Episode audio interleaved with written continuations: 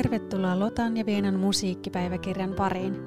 Tässä ohjelmassa me kaksi klassista musiikkia rakastavaa ystävystä keskustelemme lempiaiheestamme aina suurista sävelteistä muusikkouden haasteisiin.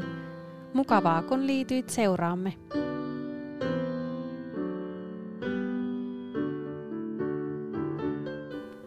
Tänään meillä on aiheena kuoromusiikki ja tarkemmin sanottuna klassinen lauluyhteenmusiikki. Ja me ollaan saatu tänne vieraaksi Heikki Penninkangas. Heikki on Virta lauluyhteen perustajajäsen, joka paikan höylä ja meidän hyvä ystävä. Me haluttiin ottaa Heikki mukaan tähän keskusteluun, koska sulla on Heikki paljon kokemusta ja näkemystä kuoromusiikista ja kuorossa laulamisesta, mutta myös lauluyhteen operoimisesta ja musiikin tuottamisesta. Eikä vähiten se ole syy, että miksi sä olet täällä. Että me ollaan virtalaulu yhteen suuria faneja. Jep. Mutta kerropa Heikki vähän itsestäsi ja sun suhteesta kuoromusiikkiin. Kiitos. Äh, pitää heti alkuun sanoa, että ennen kuin kerron itsestäni, niin ihan mahtavaa, että te teette tätä podcastia. Ja mä oon se ollut teidän suurin fani heti alusta lähtien seurannut innolla ja koittanut tsempata menemään. Että tosi kiva, että teette ja kiva olla täällä. Mutta joo, mä oon kuorohommat aloittanut itse asiassa aika, voisi sanoa, että myöhään, että, että vuonna 2015 vasta lähin kuoroon, mutta olin kyllä pitkään sitä ennen monta vuotta aina fiilistellyt ja kuunnellut autossa kuoromusiikkia ja jotenkin tykännyt siitä. Sitten kuuntelin autossa jotain levyjä ja yritin opetella niistä toista stemmaa ihan mielissäni. Mutta, mutta sitten lopulta lopulta tota, sain kerättyä rohkeutta ja selvitetty, että miten sinne kuoroon mennään. Ja sitten aloitinkin Oulussa yhdessä seurakunnan kuorossa ja samassa, missä Lotakin kanssa kuulemma vähän aikaa sitten oltiin. Kyllä. Yhtä aikaa. Kyllä vain. Oliko sä sitä ennen laulanut niin yksin laulua sitten? En ollut mitenkään sen kummemmin, että mitään nyt muuta kuin lauleskellut ja laulanut, mutta ei, ei mitään lauluopintoja eikä mitään semmoista. No tuo on kyllä aika käsittämätöntä, jos ajattelee mille tasolle mm. nyt on tultu. niin, niin. niin. Saanko kysyä ihan tälle intiimin kysymyksen, että mitä teet näin niin kuin siviilissä tällä kuoron ulkopuolella? No mä teen ihan tylsiä sähköinsinöörin töitä ja semmoisia hommia rakennusalalla, että tämä musiikki on oikein semmoinen hyvä vastapaino omalle työlle ja mm. sitä mm. kautta niin kiva tehdä sitten musiikkia ihan täysin kuitenkin niin kuin harrastuksena. Että mm. oma, olen itse aina ajatellut, että silloin sitä saa ottaa vain ne musiikin hyvät puolet tavallaan, kun ei tarvitse sillä treenikopissa olla tunnista toiseen ja päivästä ja vuodesta toiseen, mutta sitten toisaalta ei kyllä hirveästi opikkaa mitään, kun ei koskaan treenaa. Mutta joo, ihan huvin vuoksi. niin, ehkä Just. se on vähän erilainen prosessi. Kyllä. Mutta haluaisitko sitten kertoa, että miten niin tämä sun kuorolaulu-ura päätyi siihen, että te lopulta perustitte tämän lauluyhteen Virran? Miten Virta sai alkunsa? Ja tuo on hyvä kysymys, koska me ei itsekään olla vielä tai päästy ihan täyteen selvyyteen, että miten se kaikki aikanaan meni, mutta ää, yhtä lukuottamatta me kaikki ollaan laulettu samassa kuorossa eri vaiheissa tosin, ja sitten siellä oli kerran semmoinen kevät matinea, jonka yhteydessä sitten aika monia nykyisiä virtalaisia sitten satuttiin laulamaan samassa samassa esityksessä ja sitten jotenkin se innostus siitä lähti, että hei, että olisi siisti laulaa kyllä niin yhtiöllä tai tehdä jotain tämmöistä. Ja sitten siinä oikeastaan muutamien tyyppien kanssa sitä alettiin haippaamaan ja höyryämään ja, ja, ja tota, mietittiin, että on, no niin, onko kahdeksan laulajaa vai olisiko 12 laulajaa ja sitä mietittiin jonkun aikaa ja sitten, että no ketään ne oli. Sitten lopulta se meni vähän sillä, että siinä oli vähän niin kuin joka stemmasta yksi laulaja – ja sitten mietittiin, että no niin, ketä tyyppejä me haluttaisiin tähän pyytää. Ja kaikki stemmassa oli, että mietti sitten ne tyypit, ketä pyydetään. Ja sitten otettiin soittorinkiä ja kohta meillä olikin porukka kasassa, että no hei, lähdetään kokeilemaan. Montako laulajaa teitä nyt sitten on? No meitä on tällä hetkellä 12. Joo. Onko me... se pysynyt se kokoonpano sitten aika lailla samana vai onko vaistunut? Se on yhtä lukuun ottamatta se on pysynyt samana. meitä oli pitkään sillä, että meitä oli 11, eli muissa stemmoissa oli kolme, mutta, ja että meillä oli kaksi tenoria, mutta nyt meillä on kolme tenoria. Okay. Hmm. Mutta tosiaan yhtä lukuun ottamatta on muuten sama porukka. Eli Kandamiin on menettänyt aika monta hyvää laulajaa. Vai oliko se Kandamiin kooro, mistä Joo, sieltä, sieltä, sitä, sieltä sitä on ponnistettu. Mm. Onko tämä sitten teidän niin kaikkien virralaulajien ensisijainen kuoro vai laulatteko te muissakin Öö, kyllä, öö, no itse asiassa tarkkoilla, niin tämähän ei ole kuoro, tämähän on yhtye. Aivan. Totta, me sorrutaan koko ajan käyttämään tätä perinteistä ilmaisua.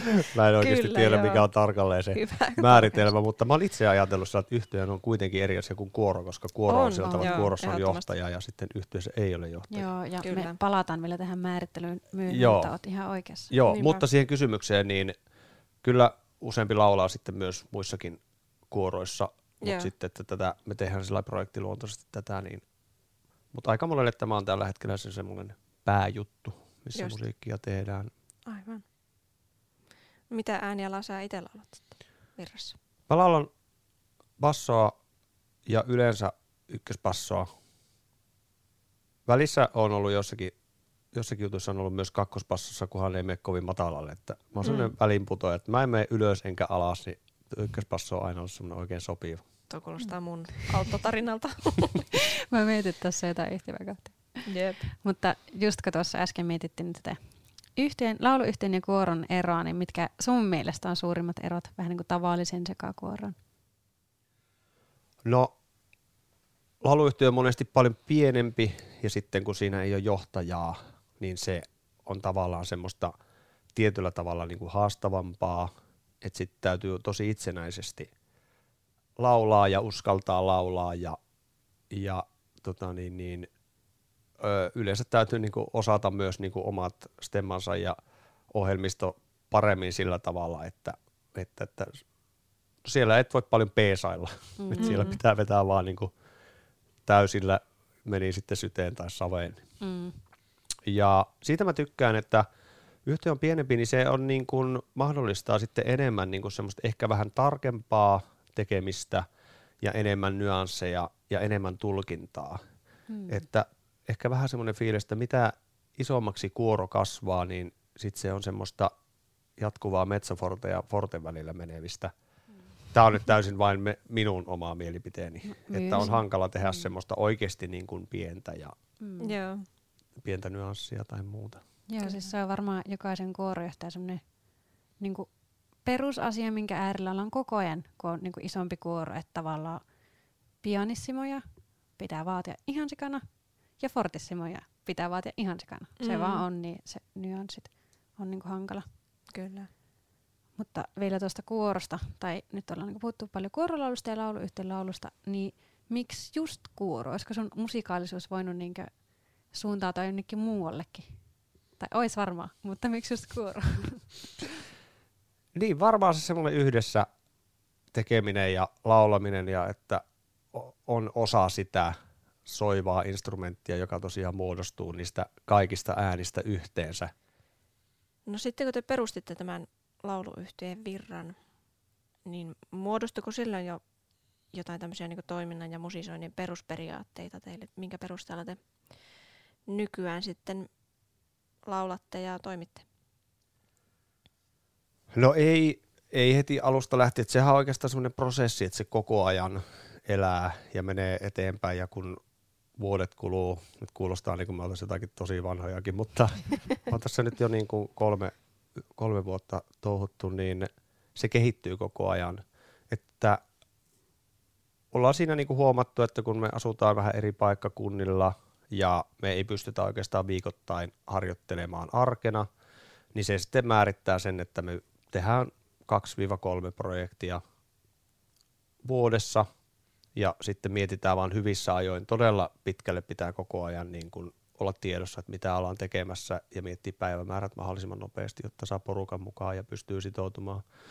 Mutta sitten vielä tuo sitä semmoista käytännön tekemistä, mutta semmoinen perusperiaate siinä on, että me tykätään laulaa yhdessä, me tykätään olla yhdessä, meillä on ihan luvattoman hauskaakin välillä tuolla ja, ja tota, viihdytään toistemme kanssa. Ja ehkä semmoinen yhtyeeseen tosi tärkeä juttu on se, että se porukka ja se ryhmä dynamiikka, ne kemiat pitää jotenkin kohdata. Et se on myös aika Mm, herkkää, varmasti. että se ei kärsi sillä, että se ei kärsi yhtään diktaattoria sinne, mm, joka mm. määrittää sen. Että se pitää olla tosi semmoista demokraattista ja muuta. Mm. Ja meillä se on ollut kyllä sitä ja se, että me tykätään tehdä musiikkia ja sitten me pystytään sitä musiikkia jakamaan kaikille ihmisille sillä, että me voidaan sitä sitten esittää, niin, niin, niin se on oikeastaan se periaate. Me tehdään sellaista, mikä on meistä itsestä tuntuu mielenkiintoisesta ja, ki, mielenkiintoiselta ja mukavalta. Joo. Kuulostaa ihanalta. Tässä alkaa Mm. itsekin ihan sitten. Mm. Joo. Mutta jos olette kuunnellut edellisen jakson, niin tiedätte, että kuorolaulu on lähellä myös Lotan ja mun sydäntä. Ja siksi me ajateltiinkin, että me nyt kerrotaan myös vähän meidän suhteesta kuoroon, vaikka tässä onkin Heikki vieraana, niin puhutaan tälle yhteisesti. Ja mun ensikosketus varsinaisen kuoroon on myös tullut suht myöhään lukioiässä, kun me perustettiin semmoinen nuorten oma kuoro Siivissä. Mutta silloinkaan mä en vielä oikeastaan laulunut itse, koska musta tuli semmoinen kuoron ja ehkä vähän semmoinen puoliassistentti sinne. Mutta se on ollut tosi tärkeää aikaa sen kannalta, että näki sitä kuorotyötä niin ihan ruohonjuuritasolla. Mutta sitten kun meni opiskelemaan Sibelius niin siellä tietysti opintoihin kuuluu pakollisena kuoronjohto-opinnot ja oh, ne oli aika rankkoja. Parina ekana vuotena se oli niinku ehdottomasti jännittävin oppi aina ikinä. Ja siellä sai välillä hävetä silmät päästä ihan itsensä vuoksi. Ei myötä häpeää. Mutta mut ehkä pelasti tietyllä tavalla se, että mun kaverit jotenkin onnistu ylipuhumaan, mutta että perustetaan semmoinen kaverikuoro ja sitten sähän voit vielä johtaa sitä. Ja sitten mä jotenkin uskalsin hypätä siihen ja sitten, koska se kulki oikeastaan koko opiskeluajan siinä rinnalla, niin se oli ihan mahtava semmoinen niin perspektiivi sen koulun rinnalle, että saikin vapaasti analysoida sitä omaa tekemistä ja sitten sai semmoista sopivaa vertailukohtaa. Että se ei ole aina niin vakava ja on eri asia koulussa vetää vähän niin kuin paineen alla 15 minuuttia kuorojohtotuntia, kun sulla on kaksi tuntia aikaa oikeasti niin kuin työskennellä kuoron kanssa, niin se on ollut mulle semmoinen todella tärkeä kuorolaboratorio. Mutta sitten siinä oli se huono puoli, että mulla ei sitten ikinä ollut aikaa itse mennä laulamaan minkään kuoron riveihin silloin säännöllisesti. Ja sitten mä osallistuinkin tosi mielellään semmoisiin projektijuttuihin, projektikuoroihin, että pääsi vähän näkemään muiden tekemistä ja oppimaan, niin vaikka Heikin kanssa ollaan laulettu monessakin samassa kokoonpanossa ja, ja niin kuin Heikkikin taisi sanoa, niin että ihmis, ihmisäänten siinä jotenkin, että ne yhdistyy ja yhdessä tehdään, niin siinä on jotakin semmoista ihmeellistä, että monta instrumenttia laitetaan yhteen ja mun semmoiset suurimmat leikähykset musiikissa on varmasti tapahtunut oikeasti koron riveissä tai sen eessä.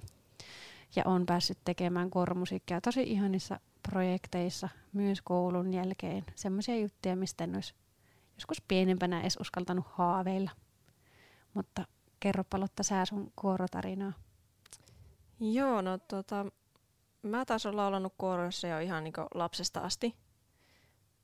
Oikeastaan mun niinku lauluura niin sanotusti lähti liikkeelle ihan niinku yksin, yksin laulusta, jos voi, jos voi sanoa sillä lailla semmoista pienestä viisivuotiaasta tytöstä, joka laulaa häissä jotain, mikä on nyt on semmoinen peruslaulu, joku ketu, mikä se on se ketunpoika punaturkki.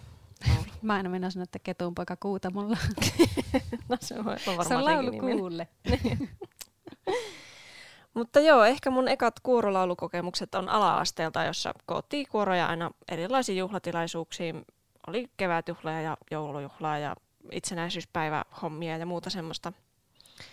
Ja tuota, mä olin silloin aina sopranorivistössä, mutta sitten tuli äiden murros. Ja musta tuli alto. Ja sitten sitten on laulanut sekakuoroissa ja tyttökuoroissa aina tähän päivään asti. Ja olen laulanut siinä Vienan joukkokuorossakin ja nykyään on sitten Oulun tuomiokirkon kamarikuoron rivistössä. Ja kuorolaulaminen on kyllä musta aivan parasta, koska siinä pääsee, niin kuin tekin puhuitte, niin osaksi semmoista isoa koneistoa ja saa luolla sydämensä kyllyydestä muiden kanssa.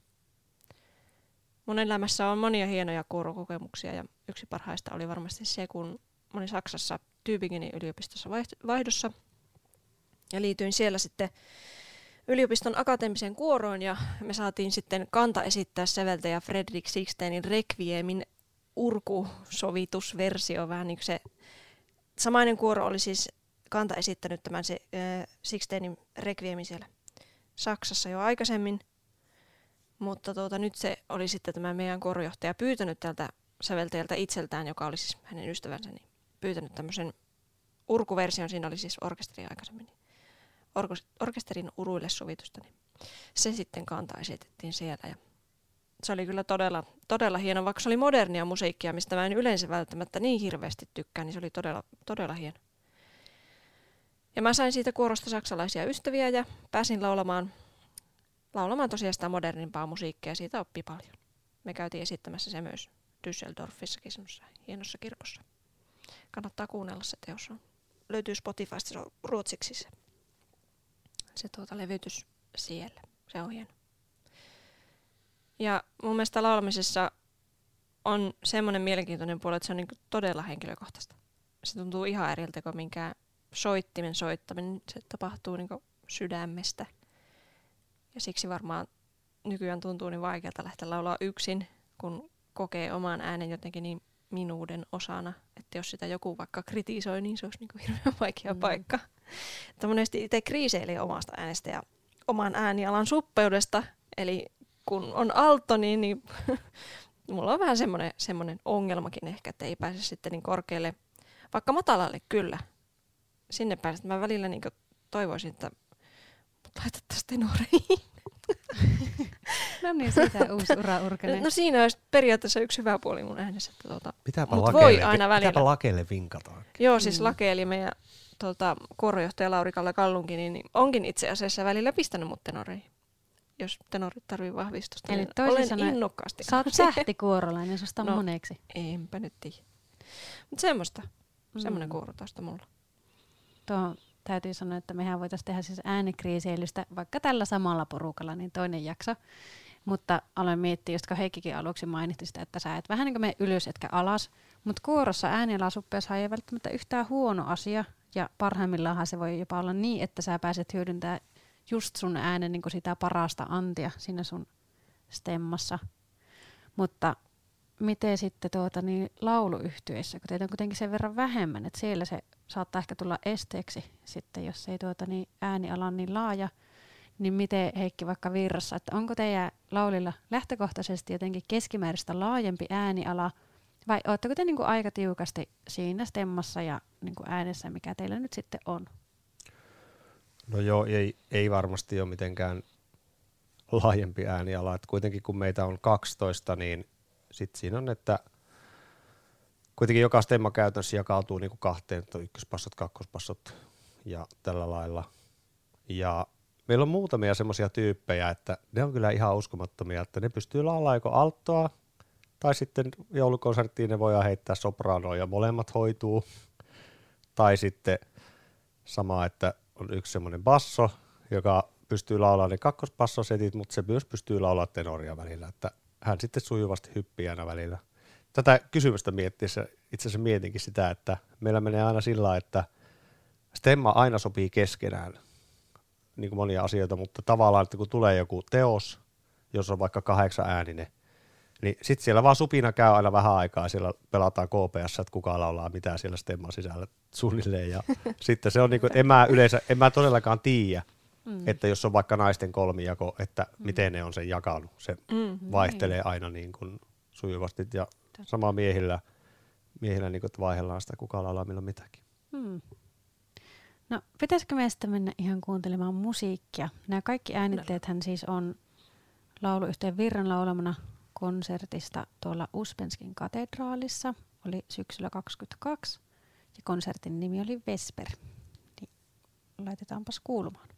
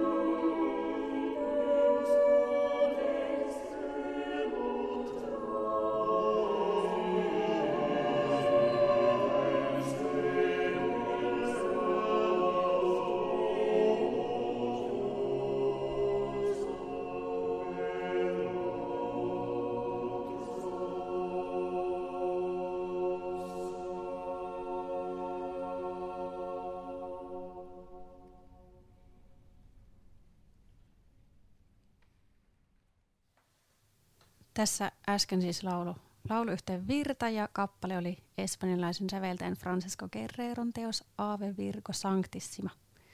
Kerrotko Heikki, että miten tämä teos päätyi teidän konserttiohjelmistoon ja miksi valitsit tämän kappaleen meidän kuultavaksi? Joo, meillä yleensä toimii aina noin projekti sillä lailla, että siellä on muutama henkilö, jotka on niitä järjestäjiä, ja he sitten päättää ohjelmiston. Kaikki saa ehdottaa, totta kai, mutta he sitten lopulta sen päättää, koska jonkun pitää päättää. Mm. Ja tämä konsertin teema oli tämmöinen renesanssimusiikki. Ja tämä kappale sitten tuli vastaan kesällä, alkukesästä, kun semmoinen brittiläinen yhtye, vokaaliyhtye kuin Stile Antiko vieraili Suomessa. Ja he oli Paavalin kirkossa, sitten piti konsertin ja sitten mentiin sinne kuuntelemaan. Siellä oli meitä useampia itse asiassa virtalaisia mielenkiinnosta tietenkin kuuntelemassa tällaista. Ja he aloitti oman konserttinsa tällä.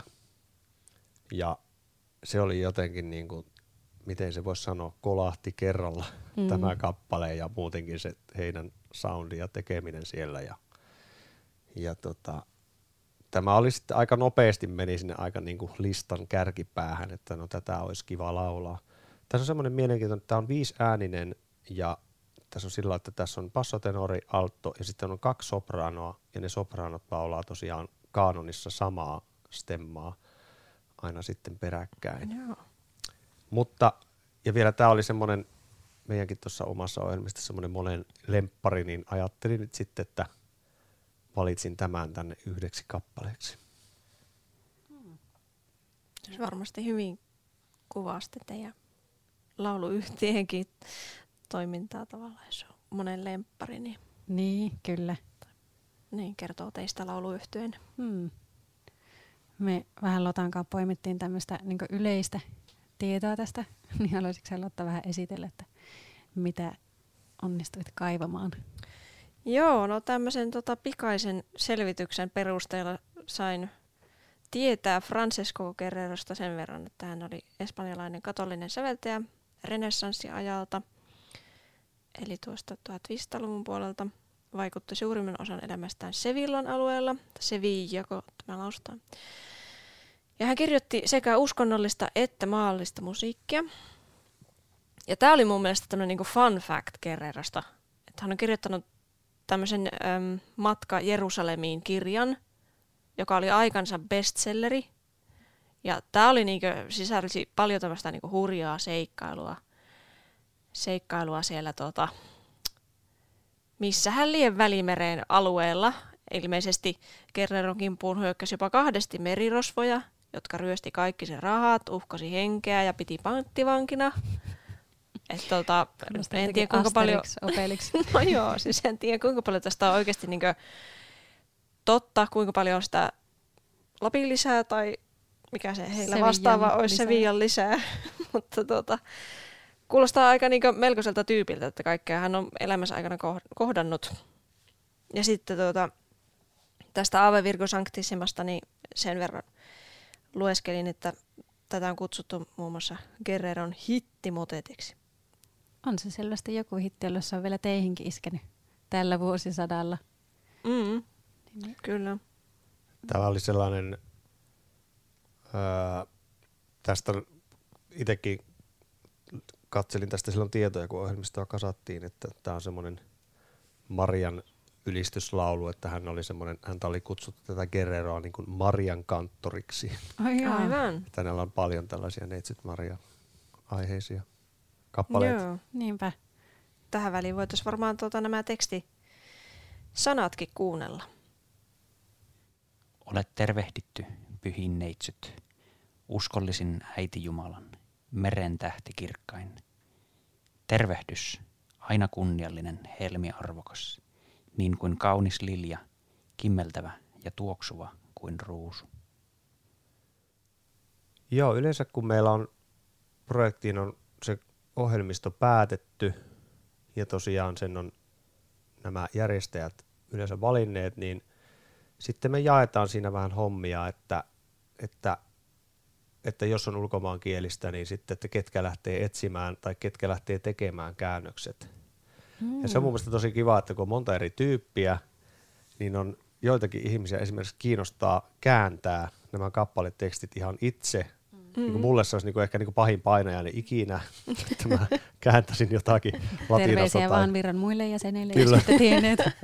Joo, mä oon tämän niin kuin, onneksi, onneksi kertonutkin, mutta sitten taas toiset, toiset niin kuin tykkää ja tekee ne käännökset, että, että se on ehdottomasti se, että tiedetään, mitä lauletaan. Ja käydään sitä tekstiä sitten läpi niin kuin yhdessä. Nyt tässä viimeisimmässä projektissa meillä oli ihan etätreenit, jossa me vaan käytännössä kuunneltiin noita kappaleita ja sitten käytiin ne tekstit läpi ja sitten tutkittiin niitä kappaleita, että millä lailla näitä lähdetään tekemään ja mitä täällä voisi olla semmoisia, mikä olisi se meidän tyyli tehdä tämä.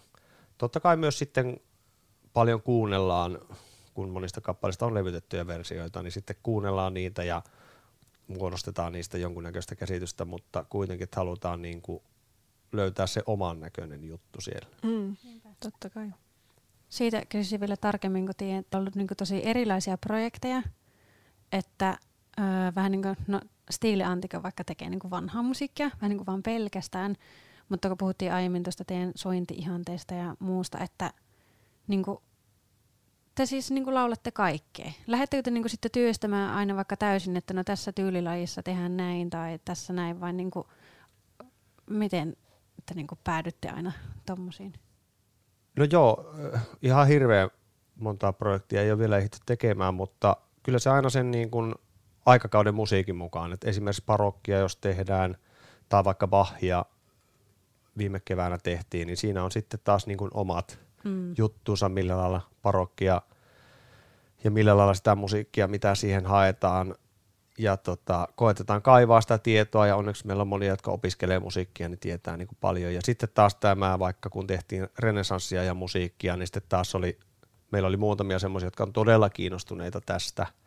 Ja mm-hmm. sitten sitä kautta niin kuin pystyttiin jakamaan sitä tietoa. Ja se on, vaan, se on demokratiaa. Keskustellaan paljon ja mietitään, että mikä on se juttu siinä, että, että millä lailla niin kuin, esimerkiksi miten renesanssia tehdään. Renesanssin musiikki, tai tämmöinen musiikki on vaikka siitä mielenkiintoista, että tässä ei ole semmoisia niin forte fortissimuja oikeastaan niin kuin missään melkein. Mm. Että se on semmoista, niin kuin, siinä on jatkuva linja, se kasvaa, sitten se pienenee ja taas kasvaa ja pienenee, mutta siinä on joku semmoinen immuuni. Niin, niin tästä oli semmoinen yhteinen kokemus, että tämmöistä ohjelmistoa laulaessa, niin se oli semmoista – ääntä voitelevaa ja semmoista, että siinä ei kuluttanut niin kuin ääntä. Että vaikka laulo paljon, niin silti ääni oli, oli niin kuin hyvä jakso laulaa. No mikä teille oli sitten tässä kappaleessa haasteellisinta? No tässä Kuererossa ei ehkä mitään semmoisia isoja haasteita ollut. Ohjelmisto muissa kappaleissa kyllä oli osassa senkin edestä, mutta tota, ehkä tässä juuri niin kuin se tekstin sisäistäminen ja ymmärretään, mistä lauletaan ja sitten, että löytää ne oikeat tunnelmat ja se, että mikä stemma on missäkin vaiheessa se merkityksellinen. Mm. Eli tässä renessanssimusiikissa kaikki stemmat on tasa-arvoisia. Mm. Se ei ole niinkään, että siellä on sopraanon aina se melodia ja muut on niin kuin säestää, mm. vaan että se aina vaihtelee, että kellä se on se teema ja mikä sieltä nostetaan esiin. Ja, ja, ja, ja, ja sitten ne ehkä semmoinen, että tässä, on, tässä kappaleessa on semmoinen pitkä kasvatusjakso siinä, joka alkaa siinä salve, eli terve, ole tervehditty, niin siitä lähdetään kasvattamaan semmoinen todella pitkä, hitaasti kasvava vaihe, joka sitten huipentuu siellä, siellä loppupäässä. Mutta sitten sen jälkeen tulee taas semmoinen suvantovaihe, joka on sitten taas niin kuin seuraavaa, seuraavaa osaa ja seuraavaa vaihetta niin sen niiden nyanssien tekeminen, että ne tehdään riittävän, riittävän isosti, jotta sieltä löytyy se ero. Jakso kaksi, Virta, jatkuu seuraavassa osassa. Kiitos, että kuuntelit Lotan ja Veenan musiikkipäiväkirjaa. Jatketaan keskustelua somessa. Meidät löytää Instagramista käyttäjänimellä Lotta ja Viina sekä Facebookista nimellä Lotan ja Viinan musiikkipäiväkirja. Voit myös laittaa palautetta sähköpostilla osoitteeseen musiikkipäiväkirja at gmail.com.